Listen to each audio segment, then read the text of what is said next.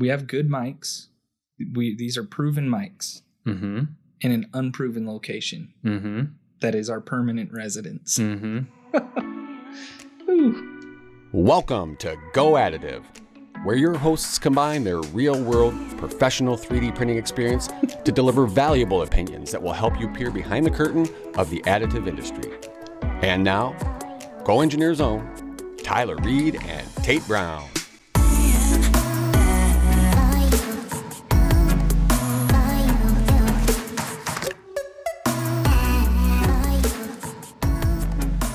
You know what's great about this? What's that? There is nothing in the way between you and me. That's true. We've always had a desk. We've always had these funny foam things separating us. Yeah. Now we're here. It's a new room. I actually like these chairs a lot. These were a last second find in the office, and they're comfy. They have wheels. It's got this little what would you call this? Like uh it's almost like a little desk that you'd find in like an airport that just kind of swings out over your lap. Yeah. Like a TV dinner, TV stand. Yeah. TV, TV stand. dinner. Reminds me of Matilda. But you're right. We've always had this object between us, and now we're completely face to face. And I don't know if Oh, I feel don't- don't completely say that. I feel a little exposed. It's vulnerable. This is good. This is a new step in our relationship. oh, but uh, if this audio is echoey, I'm sorry. We're using our standard equipment, so we are back to our normal equipment, but We are in a new room, and it is completely empty. we have some makeshift sound deadening. But yeah, we're in the new location and it has a ceiling now. It feels like a room. It looks like a room. What do you It's- mean it has a ceiling now? Well, I mean, it didn't. That makes it, had- sound like we've been recording outside. Well, the last place had a drywall ceiling, right? Um, did it? I think so. No, there's Was no it way. roof tiles? Yeah. This one has a ceiling that's much farther away. Well, long story short, this area is still a work in progress. Yeah, right. It is. But we're here. we are here. We're in the new building. We have a new lab that is also a work in progress. Can you tell us more about what's happening in there? Oh, well, things are happening.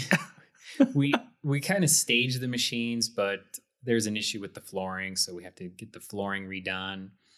And mm. I don't know. And we know there's going to be more issues with the flooring Yeah, in the future, but there's nothing we can do about it. flooring is tough. Everyone wants epoxy, but I'm not a huge fan of epoxy. Just I'm a fan general. of epoxy that works. it's just hard to find one that works. Like, I don't know. There's probably people listening who have put epoxy in their garage. And like the you, kind you buy from the auto parts store. if you did any of that, if you did a single part epoxy, I'm sorry because it's probably ruined. It's And just even, paint. even a, yeah, that is paint. But even a low cost two part urethane epoxy doesn't hold up. You need that industrial stuff You really do. and you need pros to do your install. You need both of those. I've yeah. watched plenty of YouTube videos that, by the way, I'll throw a little tease for the end of our show. We got a new little segment Yeah. later that has to do with YouTube. I'm Stay tuned for for, that. Yep. Um, but I've watched plenty of YouTube videos of people redoing their floors, and it's always like, oh, I tried to do this first on my own. Yeah. And now I'm going to do a time lapse of the pros coming in and doing it the right way. And it seems like if you're a homeowner and you're doing it yourself, it doesn't really matter how well you do it. You could put down your muriatic acid to etch, you could come in with a grinder to grind it, but you lay it down and it comes up. It starts to bubble, it starts to peel, and then as soon as epoxy starts to fail, then it just grows. Yeah. I'm a big fan of polished, polished concrete, Same, especially for a lab setting. which apparently we couldn't do. Apparently, the concrete was in too poor of shape, which is real. That makes tough sense. break for us. Yeah, Our first real tough break I know. since moving in. I, I feel like it's just uh, whining at this point, but you know That's all I've been doing since I moved I- in here. that's true. hey, we have a new crate in the lab, right? It says Xact Metal on the side. It's a hey, by the way, the packaging on Xact Metal, the best I've seen. yeah, it, It's the best. it's legit. They put a tamper proof or um, what an abuse Yeah, indicator on the side. I'm sure that's pretty common in the industry, but probably. I haven't seen a ton of those. Stratasys has them, and I assume most places have them now. They're the little indicators where the ball is in the plastic, and if so, if it tips a certain amount, it falls into the little divot. and turns red.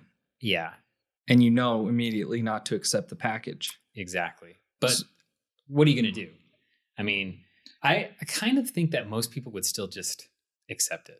Well, we we I mean, even though our indicator indicated that it's it was not abused, Yeah. we still accepted ours and we we still haven't un, uncrated yet. Nope. So they're just sitting in the box waiting for our flooring, which will be Pretty done this weekend. Pretty much. Yep. And then we'll be plugging stuff in. Yes. The F370 is functional, it's up and running. We've got our office friendly printers going. Yep. The J55 and the F370 are both in the lobby running. Yep. which is nice. Um, I I like that they're in the lobby because it signals just how. I mean, that's that's a great spot to put them. Right. in your office on carpet doesn't matter. Um, we've got the Tormach kind of halfway torn down. That wasn't too bad to move. We ended up using car skates. I'm sorry, I can't talk about the Tormach Why? on air. Why? I don't want to talk about why. I can't. Oh, such a hater. I'm not going to talk about it. I'm sorry, everyone. You're just, if you're really curious, you're just going to have to email me. And I'm not going to put it in writing either. So you might just be out of You're luck gonna have to on this one. Let's just put it this way Tyler got a little Western with with the machine and packing it up and getting it out of there. And it's here, it's ready to go. It works. Yeah. Can we should talk a little bit about how anxiety ridden I was the day we moved because you guys don't like to use straps. And it's not that it's not that we don't like to it's just there are a few people maybe two people at GoEngineer that had forklift experience and have been around um, heavy Yeah. machinery and it was pretty much me and kimball yeah, i think josh had too and I, i'm not saying you haven't been around heavy machinery but like on a day-to-day sure. situation. And so your comfortability level tends to go up and maybe to a fault of like, yeah, that's going to that load's going to haul, you know? And Tyler's over there just like he I- wants to strap everything down to the forks. You have to remember, I have I have a machine in my garage that's nine thousand pounds. Right. I have another machine that's almost four thousand pounds. I move that stuff by myself. I know how to move stuff, but I, I, do again, not, I didn't want to take anything away from you. I don't like things teetering. Nothing teetered. It did. The forks were as wide as they could go.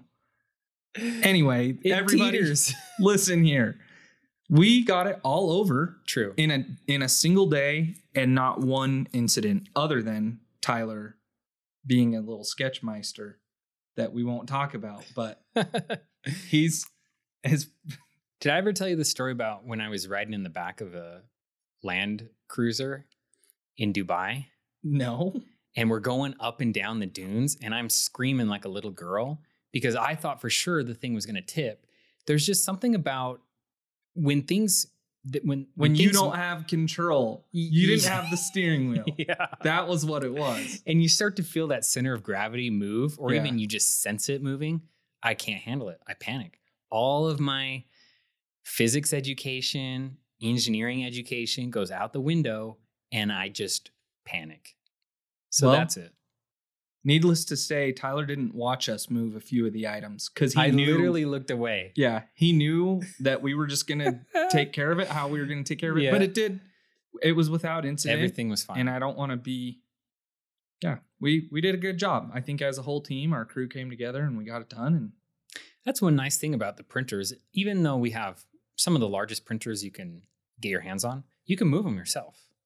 yeah, if you don't, I, especially if you don't have a lot of stairs in the Yeah. way, obviously you need some tools. Once you have elevation change, you're gonna need some tools. A ramp though, two people could probably move most of these machines with like uh, wh- what do they call those? A hand. A Uh, pallet jack. a pallet jack. Yep. There we go. That's how most of our machines got in the building, because we did have those two two, two steps and a sweet ramp, homemade homemade. By Tyler Reed. It- it- it's a sturdy ramp. They're well built. Are those still around? uh, yeah, they. The, I think probably the heaviest thing we took up those ramps was the desktop metal furnace. That was quite heavy. Made it up just fine. Yep. So we got everything out of there. That's what's new in our world. Yep. We have all the machines here in the new location. Hopefully, get everything hooked up and hopefully be printing metal. Should we set? July twentieth? July 20th July twentieth. is our install. That's right. Yep. We have we'll be printing the same day because installing that machine is essentially just plugging it in um, power plugging in the argon which we should have argon by then too 12 and, days from now.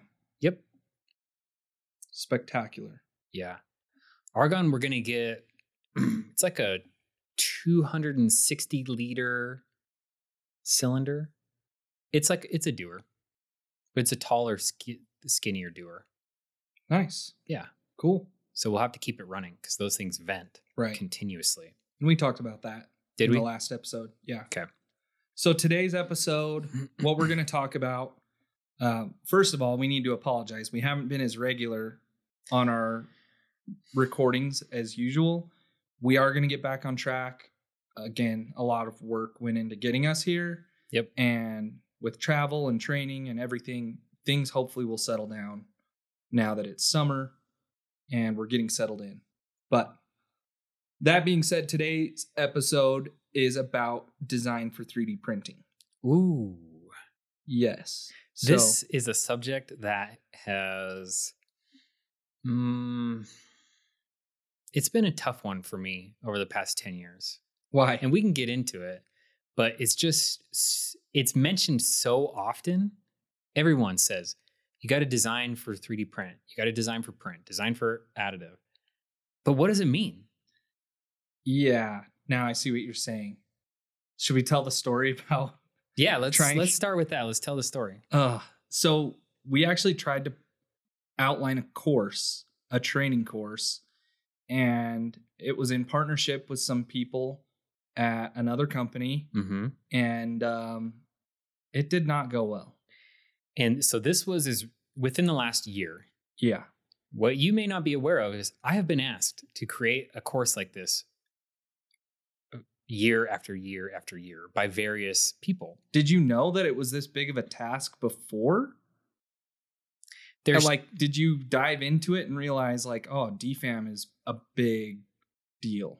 I never even started a course because I would always tell people like you don't it was usually people who wouldn't have been able to create the course themselves, right? So they don't necessarily know what would go into the course. Of course. Yeah. Yeah. You know what I mean? And I would explain like this is a huge topic. It changes constantly.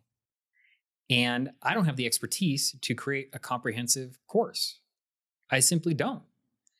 Because we'll get into it, but every technology, even every machine has different capabilities. So you do have concepts that They're broad. they're broad and they can be generalized and they are widely applicable but you can fit those on an infographic Eh. Yeah. Yeah. you know Yeah. i mean there's It's true. And I think that's what people think when it's like, oh, put together a comprehensive course. A few slides here or there, and we're covered. Well, what we learned, at least myself, sounds like you kind of a, you you had a better awareness. Um, but you know, we probably had a four person team, and it's difficult working with different companies for one. I think everyone had different visions. So it was also an exercise in like leadership and um, teamwork. yeah But if even if you put that aside, just everybody working and trying to create this outline, you start to realize this is a daunting task. And so now that we can we've established the scope of this work, we can't break it down in one episode. So what we're going to do today, we're going to kind of highlight the the things that make it difficult and move down the line into some of the major things. And that'll just hopefully crack open your thought process on what to be thinking about, um, whether you're trying to teach other engineers or yourself how to really start conceptualizing your designs because you know that it's going to be produced with an additive technology or you're trying to teach someone kids other engineers doesn't matter. Like these are great things to to start thinking about especially if you know you're going to be getting an additive solution in house soon or, Or- already have one. or outsource parts. Oh, of course. It's even more that's important, a big deal. you know, because there are so many um, outfits out there that are willing to print parts, but not all of them are going to be as proactive as others about asking. The technicians. yeah, This is a great point. I'm so glad you brought that up yeah, because yeah, I have this little outline. I'm like, of course. yeah, if you're a service bureau and someone's just sending you parts, it's happened to me. Uh, someone sends you a part, and you can totally tell that it was designed for um, a, a 2D CNC or a two and a half D CNC part, yeah, or that it was designed for sheet metal. You're Right. like, we got to change this. We can make this better, but we we we kind of have to in a lot of ways. And that's me being proactive, like you said. But not everyone's going to do that. They're just gonna be like, okay, cool. yeah. I got the STL, print it. Yep, they'll print it, maybe not even looking at it. And then it's not going to work or function as intended, Yeah, or maybe as well as intended. Maybe it doesn't print as fast. And so, yeah, that's what we're going to talk about. So, right. for starters, we talked, you've already kind of prepped us for this, but number one thing is understand your limitations. So those limitations are going to be because of your the technology that you're using. So what additive technology, right? Mhm. Your design for additive changes based on whether you're designing for FDM. It could even change with a different thermoplastic with FDM. yep, But metal, we're learning more about that now and we'll continue to, but we'll try and speak to that. Um, and then now we have DLP type systems. yeah. Well, one of the issues based. that that I would encounter, it, especially early on, is all my experience with printing was on filament machines or polyjet machines. Those are the two easiest technologies to use. And those are two technologies that have like the least stringent DFAM rules, more or less. Um, and they are very distinctly different from each other. And they're distinctly different from SLS, DLP, MJF, and then you have a whole variety of metal technologies, and they're all different. Right. And like you said, it could be different per material. You could have the same technology, same material, a different machine, and it suddenly becomes different, And different machine, you mean like a like a different system. So, for Okay. example, like on a polyjet system, um, all of a sudden now you're talking about color. Well, if you're designing for that system, you have to teach people how to create color. And that, who knows? There are 10 different types of software that you could use to create color. And de- depending on who's printing it, they might want different file formats and all sorts of stuff. Yeah. It's very complicated. In some ways, it makes me wish that we could just create a drawing and we send it out, and you're setting the expectation of what you want, and the person on the other end has to figure out how to do that. In printing, it's not that's not how it works. In printing, you send them what you want, and then they come back and tell you that's possible, that's not possible, what have you. But they're pretty much hamstrung because you cannot really enhance the machine capabilities in most cases. Some technologies have the ability to fine tune parameters and things like that, but uh, it's totally different paradigm. Requesting parts for quote, a machine part or a cast part versus an additive part. What you're telling the producer what you want is different. Right. So just understanding number one, your technology. Yes. And that doesn't mean if if you're sending it to a service bureau, that means you need to know what printer they plan to produce this on and what types of limitations. Yeah. And you may have to have a consultation, a 15, 20, 30 minute call with the technician and be proactive about that, Right. getting that meeting and talking about, hey, how can I optimize this print or this part for that machine? Yeah. And that's a, I'm so glad you brought that up because so many people on this podcast probably, even if they have a ton of technology in house, everybody, almost everybody supplements from time to time with some third party Sure. production. Sure. So the next thing, know your machine. So that kind of goes obviously in line with what we're saying. Lastly, know your software. So you're going to have limitations just based on software. Your design software? Your yeah, your Yeah. design and or slicing True. software. Like our software with the Stratasys machines, for example, can do things that other slicers can't. That's true too. So, you know, a great example of that is some of the high end slicing software like Magics. Magics is sold with all sorts of different modules, and you also have different versions of Magics out there. You have OEM versions that all have different capabilities. Someone who is using Magics, like two people using Magics, may have different capabilities available to them. So some service bureau might have a a cheaper version of Magics that can't do angled supports. So their supports can only go straight down Oh my gosh. and they might intersect with your part, which could affect surface finish in certain areas negatively. That would be hard to anticipate. And another person might have the version that has angled supports, so they can angle their supports away from your part and move down. So you could, like, I could foresee a scenario where you're ordering from a facility and you're getting parts, boom, boom, boom, boom and you ask you have to change vendors but you ask like what machine are you using what software are you using we're using this we're using this and they come back and the parts are different that could happen Absolutely. 100%. And so we, I do this, I'm guilty of this all the time. I operate my mind within the confines of what I know is possible through GrabCAD print. Yeah. And if I need to take it to another level, then Insight, mm-hmm. right? So I'm always thinking, uh, yeah, we can do that. And this is going to be the work that I have to put in on the back end to make it slice and to produce the part.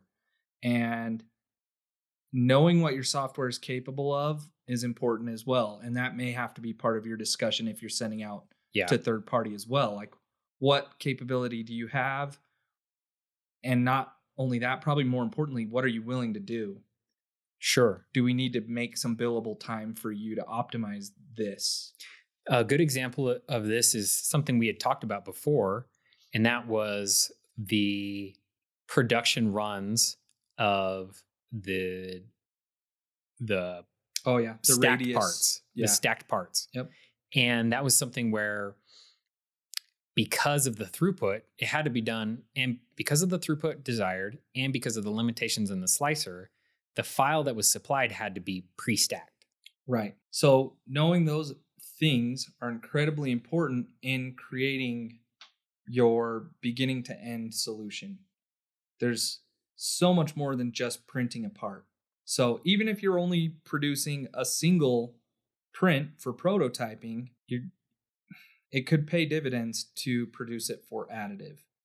So if you're producing like an injection molded part, probably a bad idea to change the design too much. Yeah, if if you're prototyping, then you don't want to change the design. a lot of people want to test a prototype part, but you have to know the limitations of just the Yeah. produced material. It becomes a gray area because you probably are changing some things. The material is very likely changed. And you may need to change certain aspects of the part just to get it to print successfully. So you have to take that into account, but you want to change it pretty minimally. You wouldn't want to redesign a part significantly if it's meant to act as a surrogate for an eventual molded part or whatever. So to review those things, the starting list is really understand your limitations, the limitations of your technology, machine, and software. Such such a negative perspective. Limitations? Capabilities. Okay. I don't I mean the capabilities are never ending, but the limitations are what they are. There's a hard stop. That's why I know it's a negative outlook to you, but for me it's like this is where there are far fewer limitations than capabilities. It's a shorter list to remember. it's all right. You can be negative. That's fine. Oh my gosh. I'm just giving you a hard time. it, it really is though. You you have to know where the hard stops are Yeah. on your equipment. And hopefully not yourself. Don't limit yourself. How's that for positivity? That was too much. not not very organic. Okay. So now we're going to move into major considerations. Okay. I think the one that works with all the technologies is but can you guess it? Support. Supports. That's probably a good one, but I was going to say orientation. Okay. Yeah. Orientation seems to be the one that no matter what technology you use, it's going to have importance, whether it be this is going to reduce my print time. So this is going to produce the best part in the shortest amount of time, or this is going to produce strength in the direction I need it, or this is going to produce a part with the least amount of support, which can also be part of the first one, time Yeah. but you're always thinking orientation whether you're printing in metal plastics resins yeah. you need to be thinking about that Orientation could be like it, it will improve the part in some ways and it could negatively affect the part in some ways. Like you might get really bad suction coming out of a, a DLP or an SLS vat if it's oriented the wrong way. You might be susceptible to protrusions in a powder bed fusion system if it's oriented the wrong way. So certainly as you're designing it, you want to be picturing how would this be oriented in the printer and be able to identify positive attributes. I want strength and also be able to identify and avoid negative attributes as well. so let's talk probably the most common should we talk about fdm even everybody that listens to this podcast is probably pretty familiar if you've listened this far are you pretty familiar with fdm by this point like Probably. I trust that everyone out there has more I- tips and tricks Yeah. and things. I bet if we did a poll, 90 plus percent of our listeners would be primarily FDM or FFF users.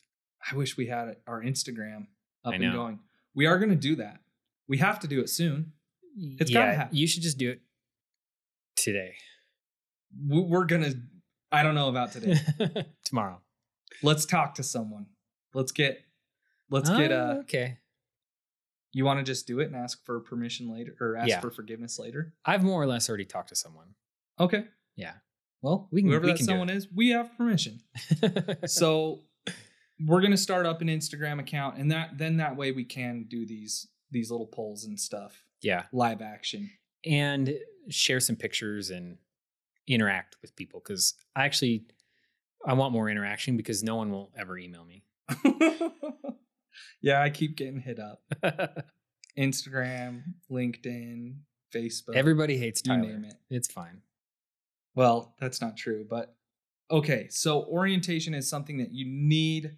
That's probably in the DFAM Bible. If we ever do make Yeah. it, it will be a Bible. It's going to be big, and that's going to be the thing that like trickles into every technology. And support is a part of orientation. If you're asking someone to print a part for you, how often are you dictating orientation to them? How often am, am I telling them what way they should be printing it in? Yeah. Every time. I mean, usually someone just gives you a part. I'm talking about you actually, like when you have someone print a part for you, Oh, every single time. do you? Every time. Yeah. I mean, for me, that again, it's like part of the first rule of printing. Yeah. It's like the first rule of Fight Club. Yeah. It's like you just, you have to know orientation. And otherwise, you just, I mean, like if I ask someone to print something for me and they, I know that it could come in any different way. True. And so I'm giving a specific set of direction because one, then that person down the line doesn't have to make the decision for me. And two, I'm I'm more more than likely to get what I ask for and what I want. And it's kind of broadly you don't you don't think about orientation as much in polyjet and there will be some cases where different technologies are not as um, orientation sensitive but they're probably less sensitive to most things right orientation Well- probably is the you know most significant option choice decision It's going to have an effect on everything yeah regardless of technology. It's the one it's the one thing that doesn't care. Because every technology whether they say it's support free or not has some support. Every technology has some support. Depending on Mm. geometry, Yeah. Did I say SLS VAT earlier? I think I did. I meant SLA. But SLS largely unsupported. that's true. That's true. However, orientation still does matter Yes. with SLS. yes. So, and for different reasons. Different but reasons. again, this is why orientation matters. For the most part, though, on those technologies where they're more isotropic um, prints, Mm-hmm. meaning the parts are pretty uniformly strong, Mm-hmm. you would think, you know, a, a- a beginner is going to think, well, it doesn't matter then what orientation I print this in. However, then the next thing, the next big consideration is support. How is support going to affect my model? Yep. And almost every technology, that's a major consideration. Yeah. Because what are the things that are affected with support? Time, Big one. cost, aesthetics, surface finish, labor, post processing, print. You already said print time. So those are those are probably the the major ones. That's four things that are going. Those are the major time and money. Right. That's big time That's- and effort. That's most of the DFAM rules for filament machines are all all revolve around reducing support. Would you agree with that? Yeah, I would. That's probably true. Maybe not. It's probably true. It feels true. For now, it feels true till someone points out that we're totally wrong. But right now, in this space, our heads maybe aren't totally clear. It is the end of the day. true. Uh, so aesthetics is another area where orientation comes into play. You know, a lot of these powder bed technologies, they have the concept of up faces and down faces, and they'll have different expectations of surface finish. Um, different angled surfaces have different surface finishes. Of course, we know it really well in filament Yep. prints. Yeah. So one thing you brought up earlier when we were kind of discussing major topics was feature size. Yeah. So tell me more about how that's going to affect your approach. Um, well, you're usually going to design features how how they need to be designed, right? You might have some flexibility, but your features are probably driven by the purpose of the part. It may put you on a search for They finding a, should. yeah.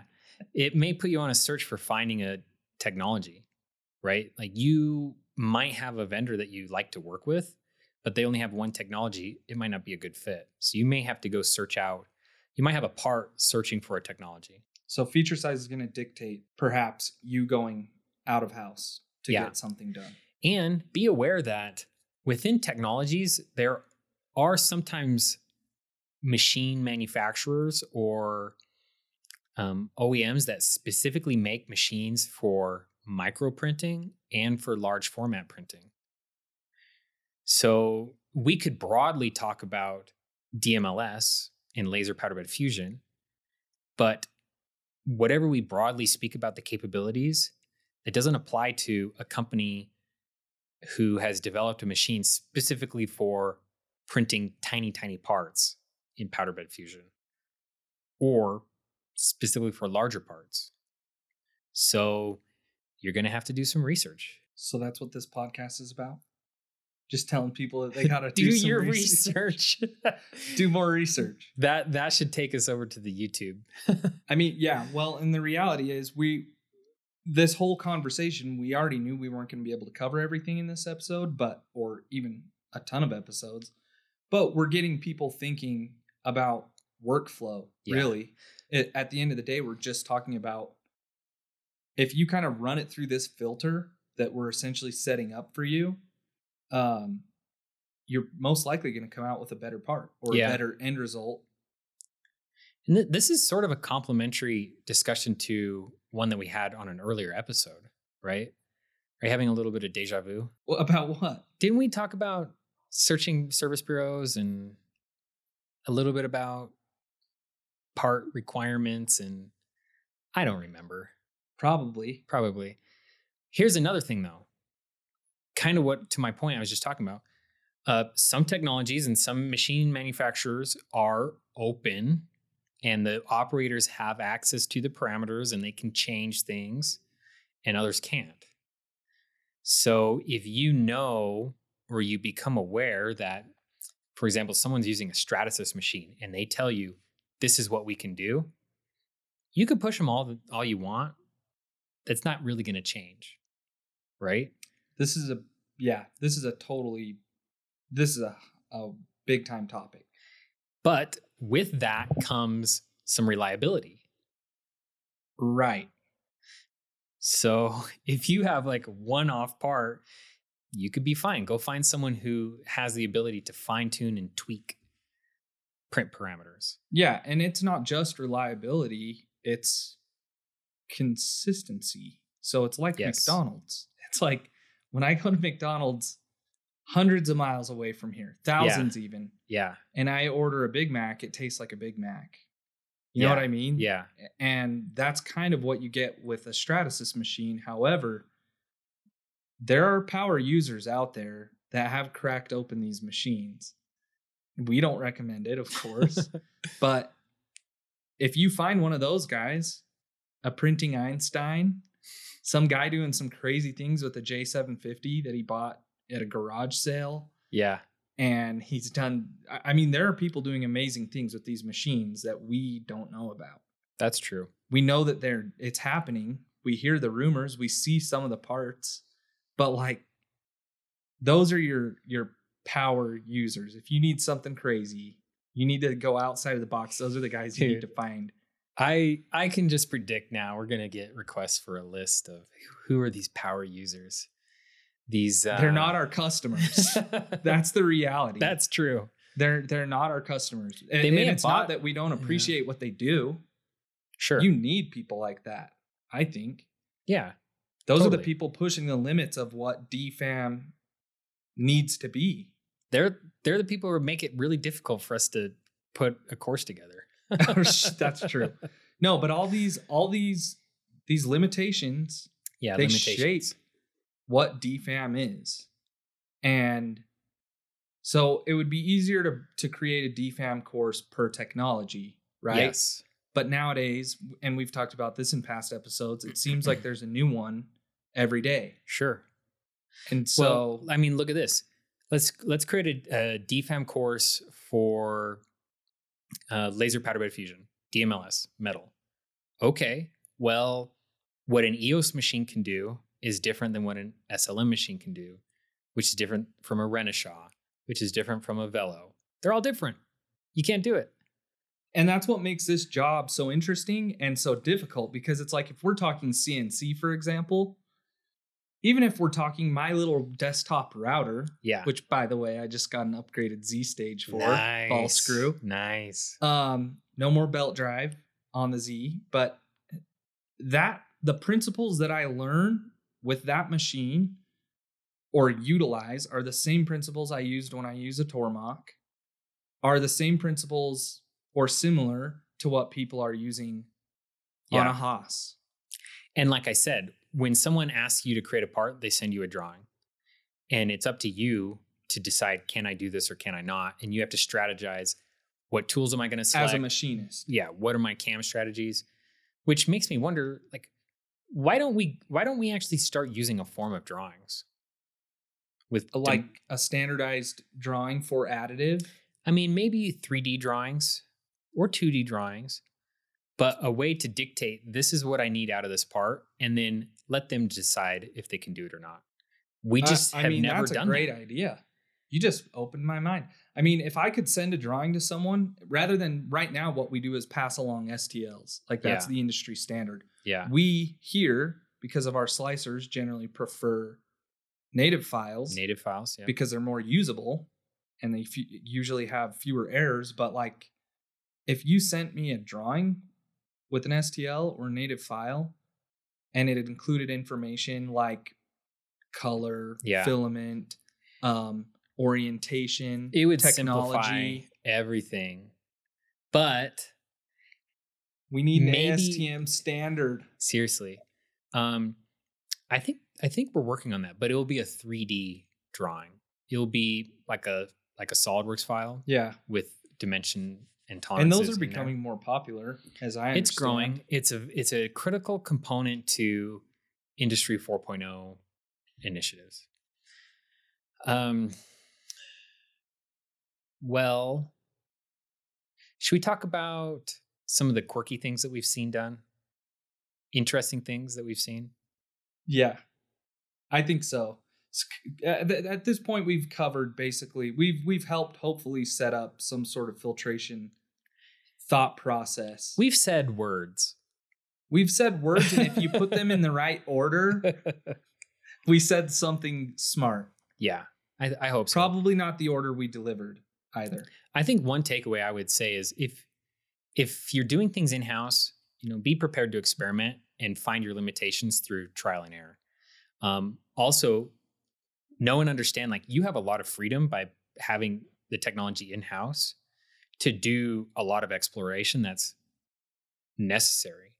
If you're going out of house and having parts done, send out more than one, more than two, probably more than three uh, RFQs.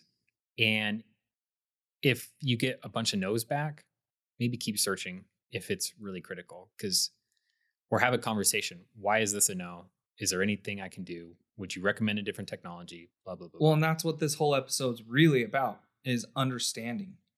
Create that open line of communication between you and your machine, between Yeah. you and your your third party additive consultant, Yeah. whoever it may be. Like understanding those things helps you create the part. Yeah. At the end of the day.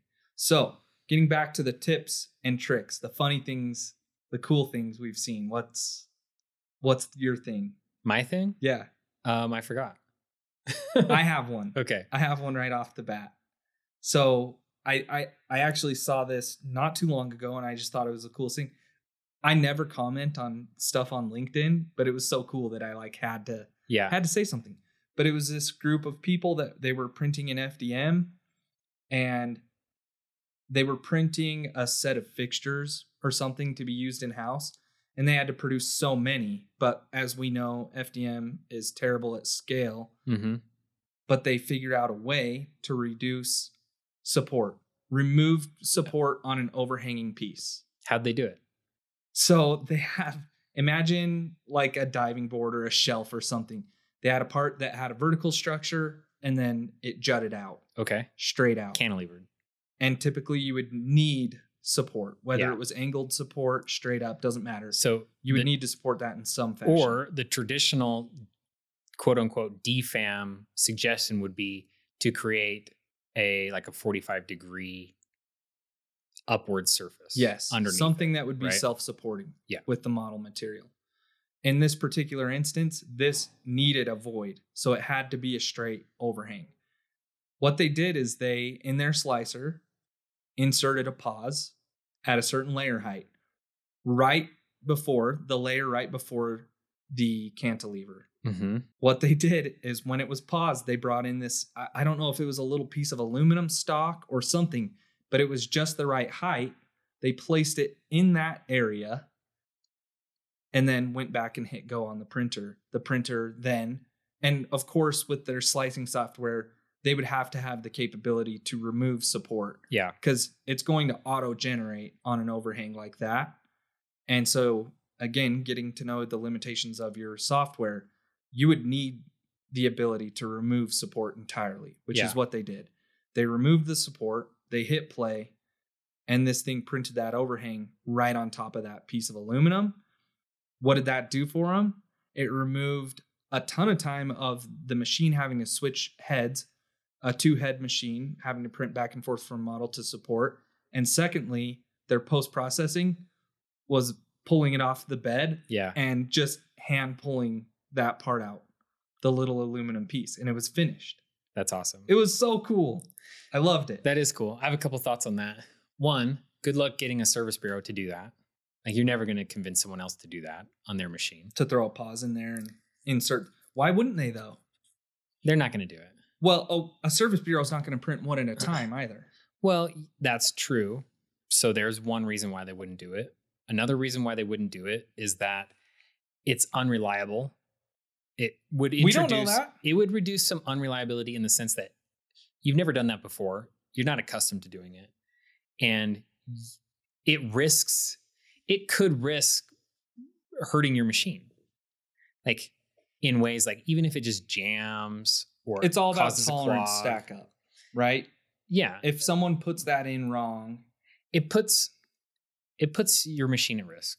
So a service bureau is going to be wary of doing that, and just a company just in general is going to be don't listen to them. Everybody, don't listen. anyway.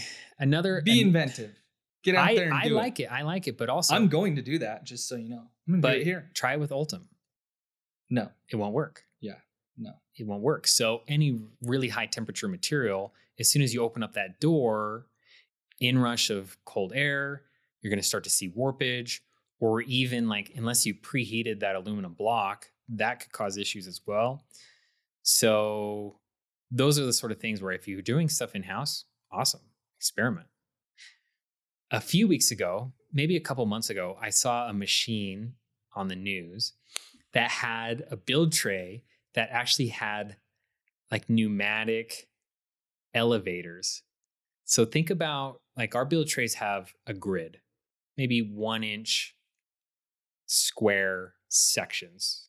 You're they're barely, they're mostly imperceptible. But imagine if those could raise and lower independently. Oh, yeah. So there was a machine that people were selling that did that. Wow. Little uh, so it could just build support at like a couple millimeters, yeah, essentially. Yeah, It would raise that up to the level it needed to be, and then it would just Yeah. build a very, very tiny. Yeah. So imagine, structure. do you ever have one of those devices where it had all the pins in it idea. and you'd like put your face Yeah. against it? yeah. what if you had a build tray like that? You don't want to put your face in those. Dude, what if, it's you had a build tray like that and you were building on top of it? That'd be amazing. It'd be incredible. You could print a single print, How would you control those little things? do this. Maybe this would work. If you had a single print that was the support structure and it was pushed up against those pins from underneath, so it was Hmm. raising those Yeah. pins, Okay. and Yep. then you're just printing on top of it, that'd Yeah. be sweet. That would work. All right, cool. It, that's kind of it's almost like the EDM with the the diodes or whatever that oh, sinker sinker EDM. yeah, Yeah, you yeah, have the shape already yeah, in the the negative. Yep. Yeah.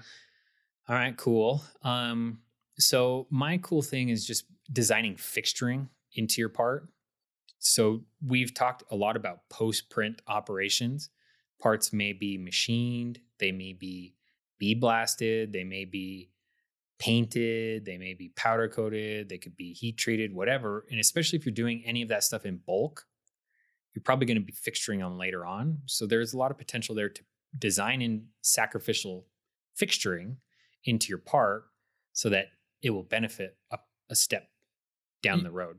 Yeah, and that brings up something we didn't even talk about as part of the DFAM solution or Bible. Somewhere in there, it's going to say design for post processing Yeah. as well. So not just support structures to minimize time and material, but also minimizing or controlling how the support connects to your part, depending on orientation or a number of other things. So, support removal and post processing, even if it's not support removal, um, to your point, I saw a whole bunch of soles being printed Mm-hmm. on a DLP machine, Mhm. and those soles had a little hook printed on the back of the sole, which would get clipped off later. But what that little hook did is allow them to be able to hang dozens of these things Yeah, and do their vapor smoothing process. that's a that's a perfect example. They were vapor smoothing. What material were they printing in? I can't remember. Interesting. They were doing some sort of smoothing. It came out with a rough finish. Huh. One of my favorite. I'm um, pretty sure it was DLP, but I've been wrong before. if it's shoe soles and it's in production, it probably was DLP. Um, probably a carbon machine. So, one of my favorite presentations at AMUG this year included a whole topic about designing for inspection, especially with metal parts where you know they're going to be inspected with CT. Um, designing with the designing in a way to keep the eventual cost to CT scan the part down uh, was eye opening. Like, imagine this is like designing a part to keep the cost of later machining it down, or designing a part to keep the cost of support removal down, or the cost of powder coating it, or Mm-hmm. spraying or whatever to keep that, but inspecting it to keep that inspection cost down. And especially with CT, that inspection cost is actually a significant part of the whole part cost. Or another significant cost uh, center in metal printing is heat treatment or hipping. So if you could design it in a way to keep that cost down, even if it means making some compromise on the print side, maybe it's worth it because it's a holistic view of what's happening. That's the approach you have to take with this. Yeah. Totally. And I think that's probably the best way to sum up this episode is take a holistic approach. Yes. DFAM includes everything. The holiest of holistic approaches. and as promised, the last segment of the day. dun dun dun dun. It's a brand new segment. We've never done it before, but we are going to do it. We've We're- kind of we're done making- it. Well, but now we're making it official. It's an official it segment. Okay. which could change, but I like I like it. Okay. YouTube What is it? pick of the day. YouTube. YouTube pick of the day. Sometimes 3D printed related, sometimes not. All right. Well, are you going to go first? Well, let me lay out what it is. If it's Okay. not so self-explanatory, I I think we should give one or two. We both consume YouTube channels, and we're always texting each other like, oh, Yeah. "Oh, dude, you got to watch this." yeah. And why not the things that we think are fun to share with each other? Why not share them with everybody? I think that's a great idea. So tell us what you think. Should we do it at the end of the episode? Should we break up the middle of our discussions? Should we segment it out? What do you think? Um, uh, let's pull the pull the listeners. Okay. Because I can't decide. Okay, as soon as we get our Instagram up and running, we're gonna poll people. Okay. Until then, we should just do it at the end. And we're gonna have to actually. This is gonna be embarrassing, but we're- when we get the Instagram up and going, we may have to give it a minute to build up. It's going to start at zero followers. Has to, and then one. Everyone starts two. at zero. This pod started at zero, and now it's non-zero. Yeah, we've got some listeners. So, uh, I guess as a course of action, we will be releasing whatever name we end up using. Hopefully, it's Go Additive. Hopefully, Yeah. that's out there. I don't be a checked troll. Don't be a troll. If you hear this episode and it's not already taken, don't take that. um. Anyway, so What's your pick? can I have two? Okay. Is that okay? Sure. I've got two today. One one is so much more interesting to me than the other. Uh, however, I have to give respect to this guy. Um, the video that I watched was casting aluminum for the home from a simple 3D print. Obviously, that sucked me in. Oh, I think I know the image, the thumbnail of this, because I haven't watched it, but it's like a shiny, it almost looks like a football tee. This is an. It looks like an octopus. Oh, this You is wanna- different. Well, I'd show it to you, but That's okay. looks like a little octopus. And the channel is Brian Oltrogge. And I'm going to spell that for you. Brian is just how you would expect it. Um, and his last name is O L T R O G G E. Whoa. Oltrogge. Okay. You're looking it up right I am now. looking it up. This is the part. It looks like a football tee. Does not. Sure, it does. Oh, on that. But if you just On the fast, thumbnail. fast forward to like second number eight Okay. or three, yeah, looks like the, a little. He calls it a drunk octopus. the thumbnail looks like a football tee. yes, Okay. And the football tee is what he actually produces in this episode. I predict this is going to happen all the time where one of us will say, "Okay, I have a video." And you're you'll be like, "I know what one you're talking about, but I haven't watched it yet." Yeah. Oh, Cuz I think we get fed the same stuff. and I I well a little bit different, and I love that. I actually really like the algorithm that YouTube uses most of the time. It's it's probably the best one of all my quote unquote social medias. It's the most smart. It works. in my opinion. it works on me.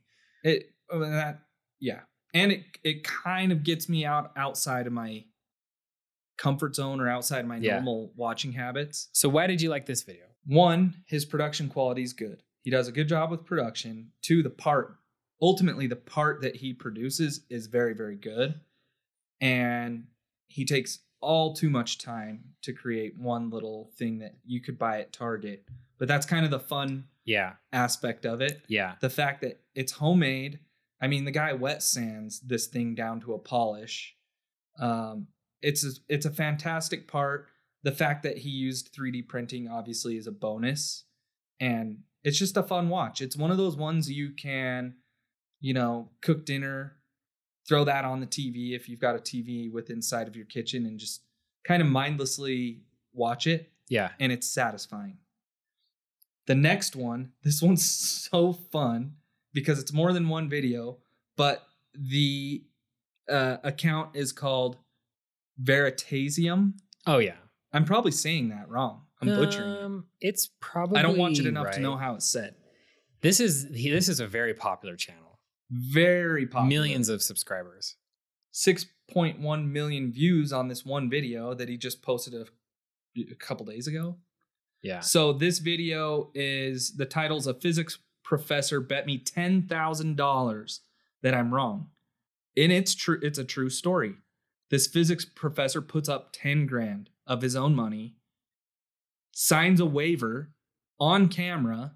They they both agree to a ten thousand dollar bet. Yeah. And this whole video is them proving or attempting to prove each other wrong using math and science, experiments, etc. It is so awesome. Yeah. So satisfying. And the reason I got sucked into this is because I had watched the original video, which is um, the the question is can you be propelled in a vehicle faster um, a, a wind powered vehicle faster than the wind Yeah. itself and they create uh, a friend of his creates a model a Was it- life size model Was it 3D printed? there are probably I I would be pretty confident guessing there's some 3D printed parts in there, but no, this one's not technically 3D printed related. This is just more science, and I freaking love it. So again, uh, Veritasium. I'm not going to spell that. Just You probably know. it. Just look up a physics professor bet me ten thousand dollars. YouTube has been trying to get me to watch this video since the day it was released. I can't believe you have. And I haven't watched it, but now that How did you get suckered into it? Ten grand. Who makes a ten thousand dollar bet that's not absolutely That's true. wealthy? That's true. Like very, very, very wealthy it gentlemen makes on me the feel golf bad course. for this professor. they bet hundreds of dollars at a time. Yeah. Even wealthy people. 10 Not- grand that's that's a lot for almost anybody to write a check for. Yeah.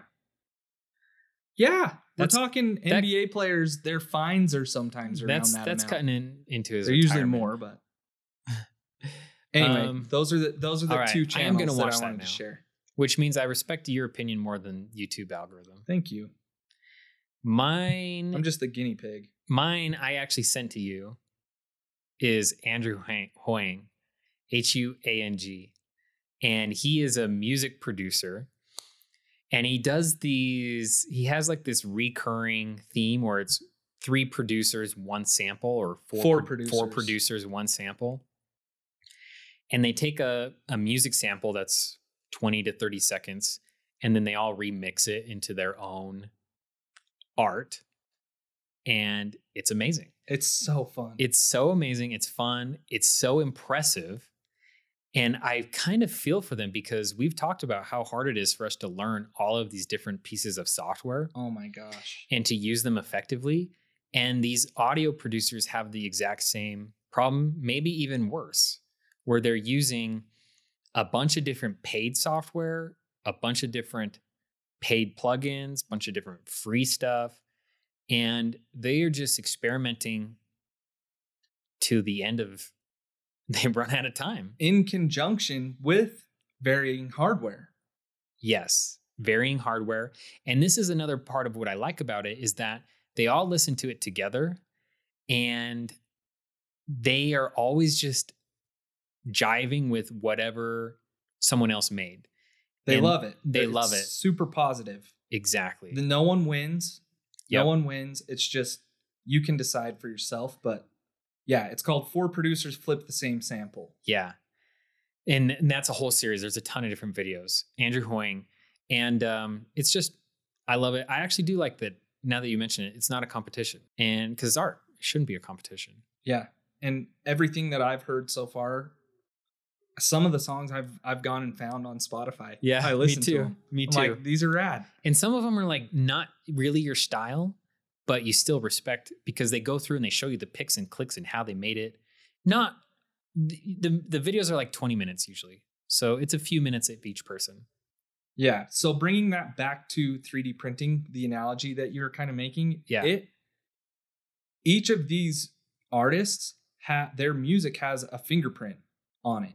Yeah. Their fingerprint is all over and you'll see them. Oh yeah, this sounds like so and so. Oh yeah, that definitely sounds I know whose sample Yeah. this is. They know. They they they have this fingerprint and we do the same thing with 3D printing. Like everyone has their mixture of hardware and software yep. and workflows, etc. And there are many ways to produce a good part. And That's true. Everybody has their style.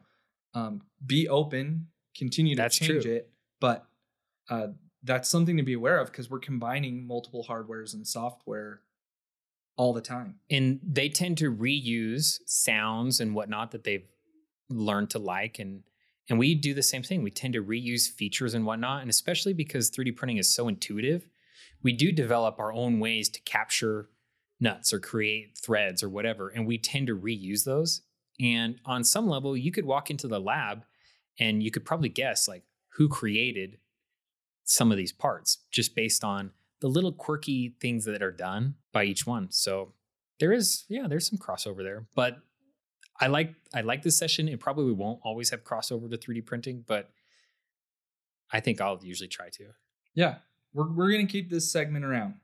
The YouTube pick of the day. pick of the day all right is that it We That's good? all for today. We introduced a new a new uh, segment, and um, I think we'll make that a regular thing. all right cool we will talk for sure next week no two weeks in between shows unless someone's dying and then we will find a replacement for that person within one week all right, man. all right Sounds take, good. take care See ya.